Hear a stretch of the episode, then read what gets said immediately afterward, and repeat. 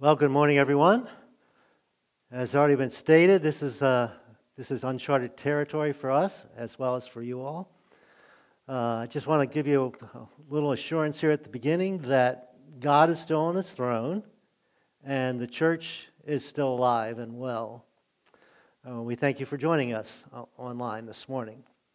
Uh, we've been in a series about decoding faith. We're going to put that aside for this week and kind of address the the ongoing situation. And we're titling this Calm. And I thank uh, Max Lucado for this acrostic that will hopefully help us be calm in the midst of the chaos that surrounds us. So I'd like to pray with you all first before we dig into God's Word. Father God, thank you. It is a privilege to be here and share with you, uh, share you with these folks that are watching. We thank you for this technology that allows us to do this. Uh, thousands of churches are doing it this, this morning.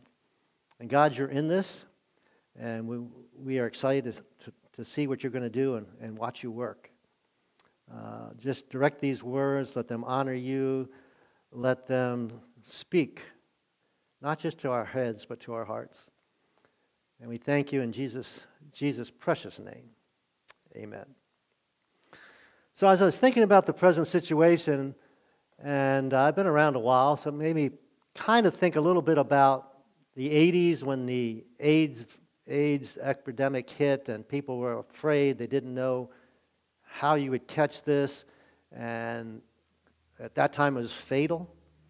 And so that was, that was a scare. And then, of course, 9 11 in 2001, uh, this invisible enemy uh, that hated us as a nation and and thousands of people were killed, and, and people were full of fear. And then in 2008, the stock market crashed, and people's uh, financial security was threatened, and there was much fear. And this has kind of been like a combination of those three things. And so now we're in this situation of mass chaos and fear and anxiety and, and worry, and we're going to kind of use those words all simultaneously this morning. Uh, we do have an outline. You can access that um, on, uh, um, through the prayer list on, on the internet. And of course, it'll be on the screen as I'm teaching this morning. So I start, starting, so I want to start with this. Anxiety is a flood of what ifs.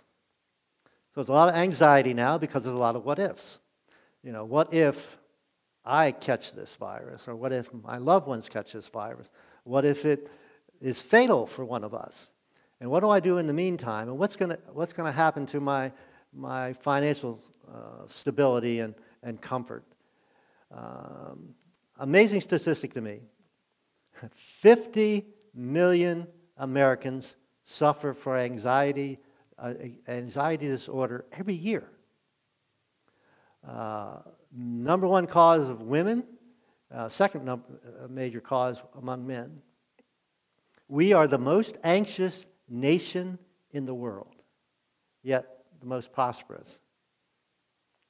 Mind boggling. It's hard to believe. Now, some of this anxiety obviously is, is clinical, it's psychological, it's uh, physical, and there are medical professionals to help in that situation.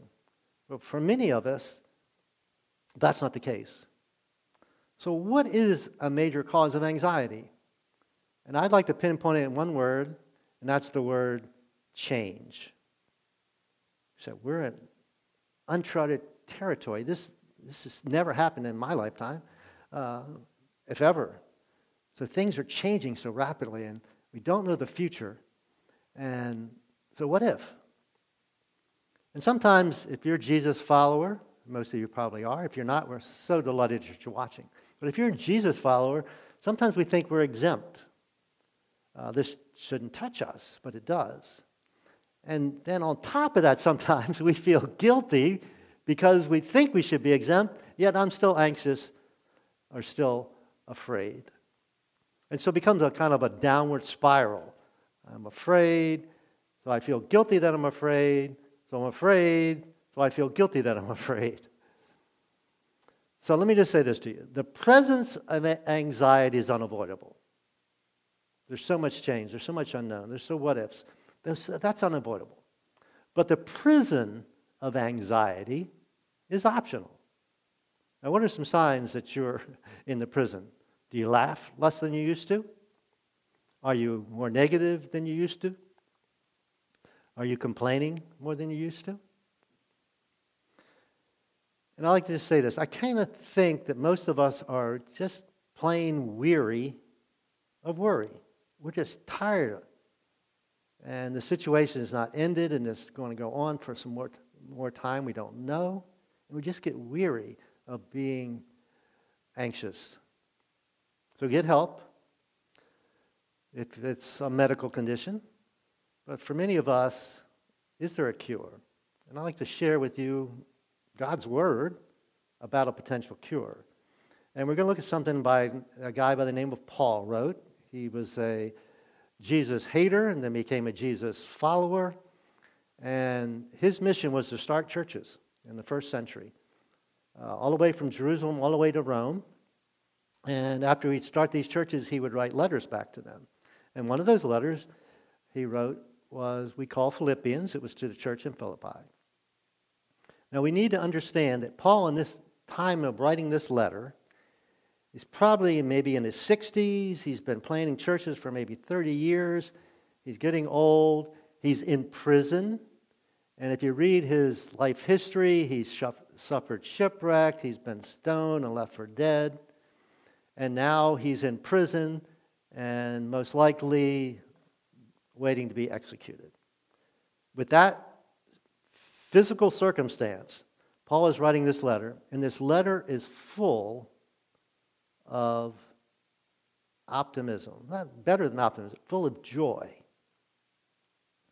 And so we're going to follow our acrostic through this passage. It's actually in the fourth chapter. And this first verse is verse 4. Um, it's special to me because I preached my first sermon many years ago from this text. So the C in calm stands for celebrate God's character. Celebrate God's character. Now, Paul is going to say it this way Always be full of joy, not just any joy, but joy in the Lord. Always be full of joy in the Lord. And he, he reiterates it and I say, I say again, rejoice. This is an instruction, this is a command, and we think, well, that's impossible. How do I do that? Uh, I can't obey that. He said, Let everyone see that you are considerate in all you do. Now, it's sometimes hard to be considerate when we're anxious and full of fear. So let everybody see that fear doesn't control you and I. He says, Remember, the Lord is coming soon. And so this too, too, too shall pass. Now, this joy that we're talking about here is not a feeling. It's a choice, it's a decision. And it's based on our belief system. Now, your and my belief system is the answer to the anxiety, fear, worry that you and I have. We stand or fall on our belief system. We might say it this way belief always precedes behavior. So I am anxious now because of something that I believe. Now, chaos does produce anxiety. So, what is your belief system? Came across a fascinating study. In World War II, they did a study of foot soldiers, and they found that after 60 days of constant um, fighting, constantly being in fear that the next moment I could die from, from an explosion or a gunshot or whatever. After 60 days, these soldiers would become emotionally dead after 60 days. On the other hand, fighter pilots, they found that 93% of the fighter pilots were happy with their role in, in, in war. That's knowing that 50% of them would be shot down and killed. So, how could they be happy contented with a coin flip of a chance of dying. And here's what they discovered. And I put it on your outline. Perceived control creates calm. The fighter pilot controlled his guns, he controlled the, his airplane, he had perceived control, so he was calm. The foot soldier, on the other hand, lacked control, so it created fear. Now, we don't have control of the future, do we? So, what do we do? Do we try and become control freaks? You ever met a control freak? Are they calm? No, because they're trying to control the uncontrollable. And that's what you and I are trying to do control the uncontrollable. So rather than trying to seek control that's not even possible, rather than seeking control, I believe God would tell us to relinquish it, to give it up. Again, God is on his throne. He is in control. So, my belief system, my personal belief system is God can be trusted 100%. Now, first I have to believe there's a God. Secondly, I've got to believe he's in control. And thirdly, I've got to believe he's a good God. Because if he's in control and he's not a good God, terrible things can happen to me. If he's a good God but not in control, he can't control and make good things happen to me. So, if we want to be calm, we need to celebrate God's character that He's loving, He's all powerful, omnipotent, uh, He's sovereign, another word, and that He's a good God. The A in our acrostic of calm stands for ask God for help. Ask God for help. Paul writes it this way Don't worry about anything. Again, another instruction, another command that seems impossible to obey. Don't worry about anything? Not anything? Well, wait a minute, wait a minute. There's, there's an option, there's alternative action.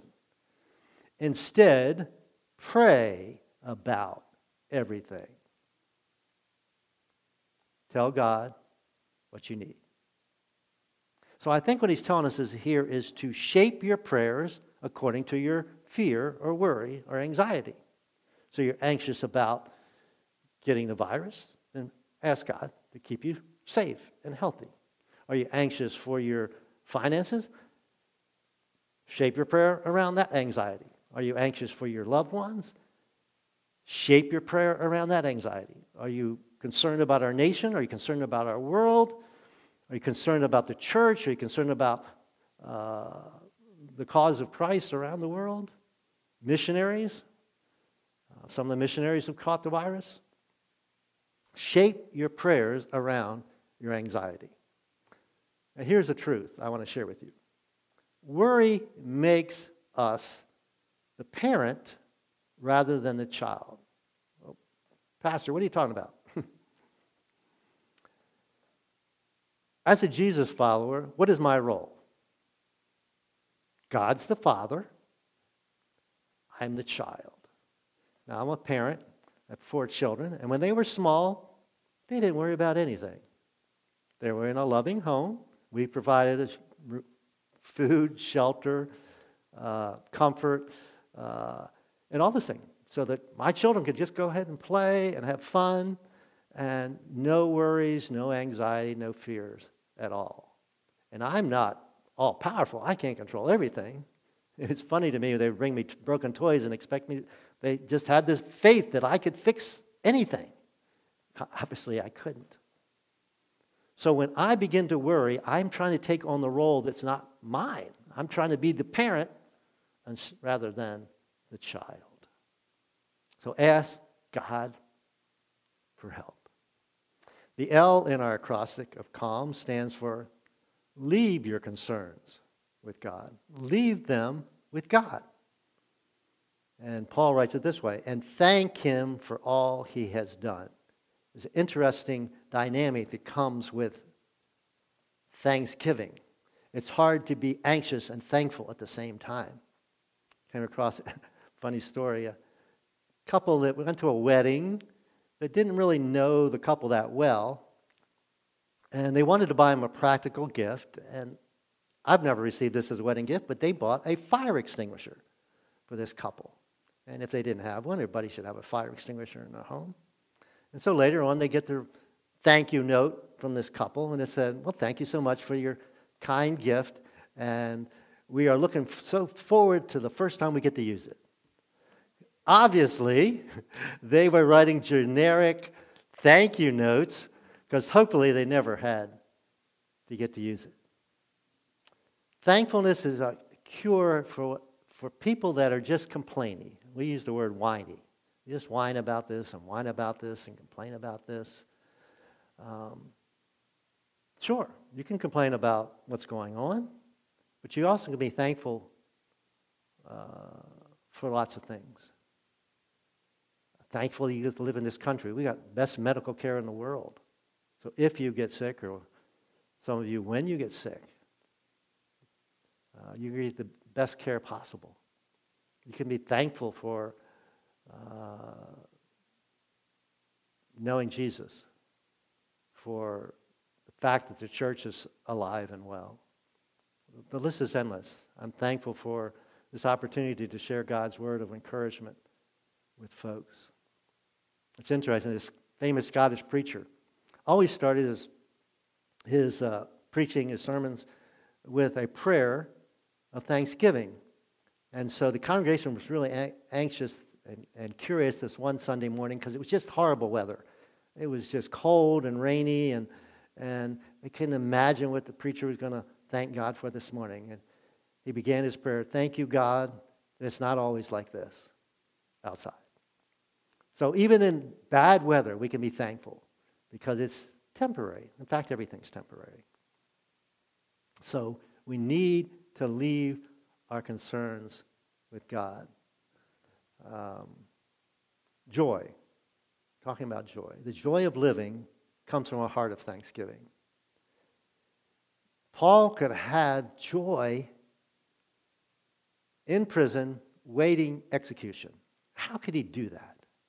Well, he could be thankful for the life he had. He could be thankful for the church he planted. He could be thankful for the people he, he brought to life, spiritual life. And you and I have so much to be thankful for. I'm thankful for this technology that I can be sharing with folks that are home. Encouragement from God's Word. So leave your concerns with God. Have a heart, spirit of thanksgiving. And then the M in calm stands for meditate on good things. Notice the list of things that God, uh, Paul, God, Paul, God through Paul, uh, shares with us here in verse 8. Now, dear brothers and sisters, one final thing. It's the end of his letter. Fix your thoughts, meditate, think about these things. What is true, what is honorable, what is right, what is pure, what is lovely, what is admirable. Think about things that are excellent, and think about things that are worthy of praise. There's old computer adage uh, garbage in, garbage out. So, what are you and I putting into our mind? In fact, what's coming out of our minds, how we think, and the attitudes that we have. So, take some time to examine what's going in here. And I've encouraged you, since most of us have more time than we normally would have, hopefully it's more time you can spend in God's Word. There's nothing better to put in here to have the best to come out. And again, this is a choice. We all decide what goes in. We can make these choices. So be careful, examine what we are actually putting in here. So, Paul then tells us the benefit of following these steps in doing these things. This would be in verse 7 and, and verse 9. He puts it this way Then, if you do what I've just said, if you do those things, then you will experience God's peace.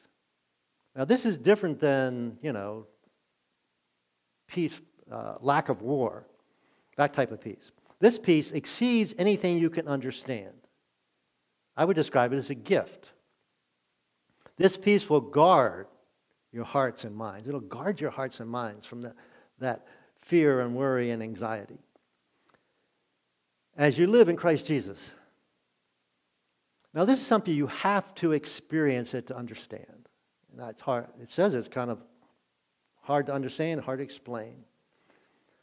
I thought about this way. Uh, my wife and I had this privilege uh, this last year, the week after Easter, to going to Israel. So we got to go to Jerusalem. We got to walk around the old city. We got to stand on the Temple Mount. We got to go up north to the Sea of Galilee, rode a boat across the Sea of Galilee. We walked where Jesus walked. We saw what Jesus saw. Now, when I read God's Word and I, and I read where Jesus was here or he went there, I can picture that in my mind because I've been there, I've experienced it.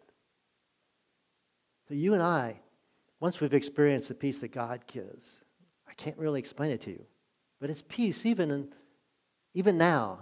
I'm not anxious and full of fear because I have a strong belief system and if I experience the peace that only God can give. And then in verse 9, he says, Keep putting into practice, keep doing these things. Keep turning your anxieties into prayer. Keep being thankful. All, all that you've learned and received from me, everything you heard from me and saw me doing, this is important for those of us that are Jesus followers, then the God of peace will be with you. I'll put it this way I think Paul is saying to us, follow me as I follow Jesus. So it's critical that you and I, as Jesus followers, that we follow Jesus so others can follow us. That we can exhibit that extraordinary peace, supernatural peace that other people are going to want, and we have it.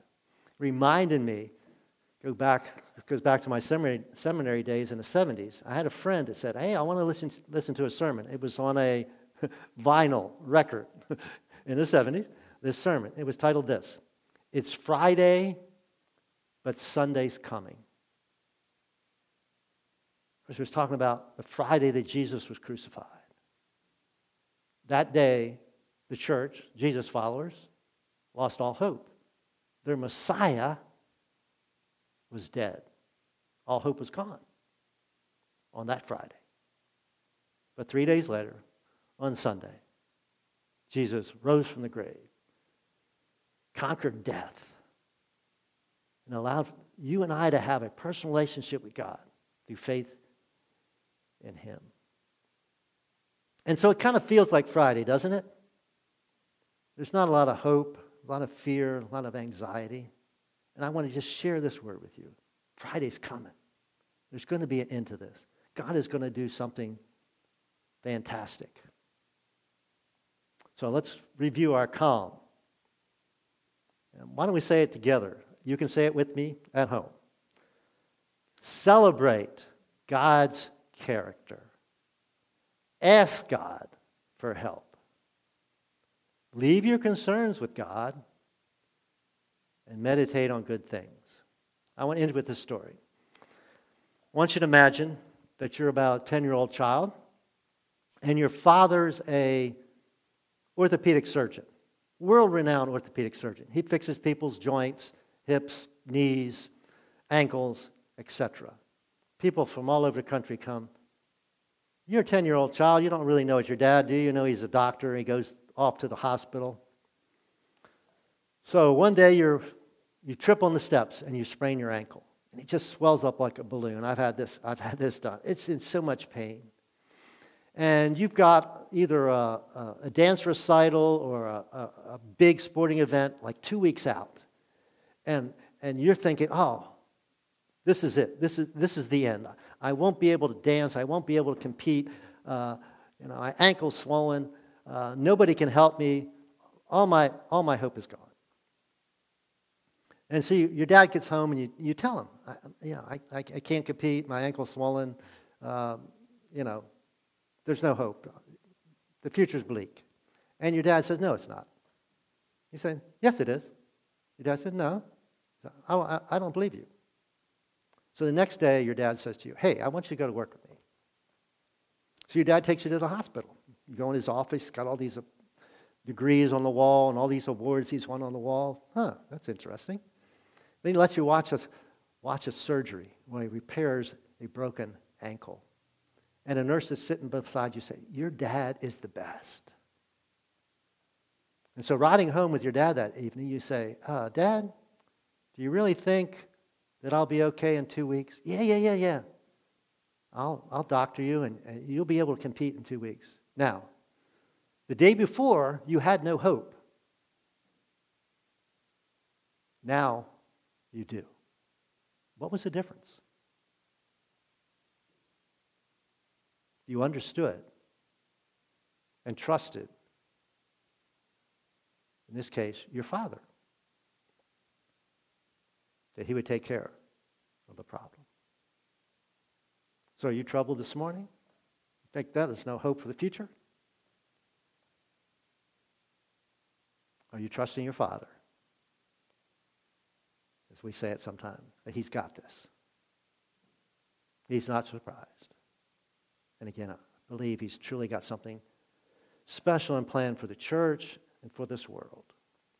We always leave with a think about. Here's what I want you to like you to think about this week. And by the way, we're also going to supply our discussion questions that we normally give to small group leaders. We're going to supply them for everyone. So you either individually or as a family can discuss what we talked about this morning. So here's my challenge for you this week. Dare, I dare you, double dare you, to believe God is who he says he is. So I'd like to finish our time together this morning with a prayer. We, we'll try and keep in touch with you through this week with some words of encouragement and hopefully be able to join you again next Sunday. Let's pray. Uh, Father God, you are sovereign, you are omnipotent, you are all powerful, you are good. You give us grace and mercy. You don't give us what we deserve. You loved us enough to send your son Jesus to die for us. And he conquered death so we can have forgiveness of sin and spend eternity with you. And Father, first and foremost, we want to pray for anyone that is watching, that is listening, that, that doesn't have that assurance. They're full with fear and guilt and shame. God, that you want to just take that from them, want to lift that off of their shoulders and, and nail it to the cross. So, for those of you without Jesus, we would encourage you to pray that prayer God, I, I believe. That's all you have to say. I, I believe. Jesus, accept. Accept me as one of your children. If you've made that decision, we just please contact us somehow uh, so we might uh, celebrate that decision with you. God, the world is so full of fear and worry, anxiety. Um, but we do not go through life like others. We don't need and should not be. In fact, we're commanded not to be full of fear and worry. That we are to turn those into prayer, trusting you, God, that you are loving, meaning you have our best interest, and that you can work good, actually great, even from the worst circumstances. So, God, I pray for everyone listening. I pray for our community. I pray for our country. I pray for our world. That in this time of chaos, can't think of any better word, just chaos, that you will be made, made known, that people will turn to you they'll find the true meaning in life. It's not in financial security or the stuff we accumulate, but it's in, in trust in you, the Almighty One. God, we don't know what's ahead, but you do, so we're not afraid. You've got it. Um, we are your children. You're our loving Father. We thank you in Jesus' name. Amen.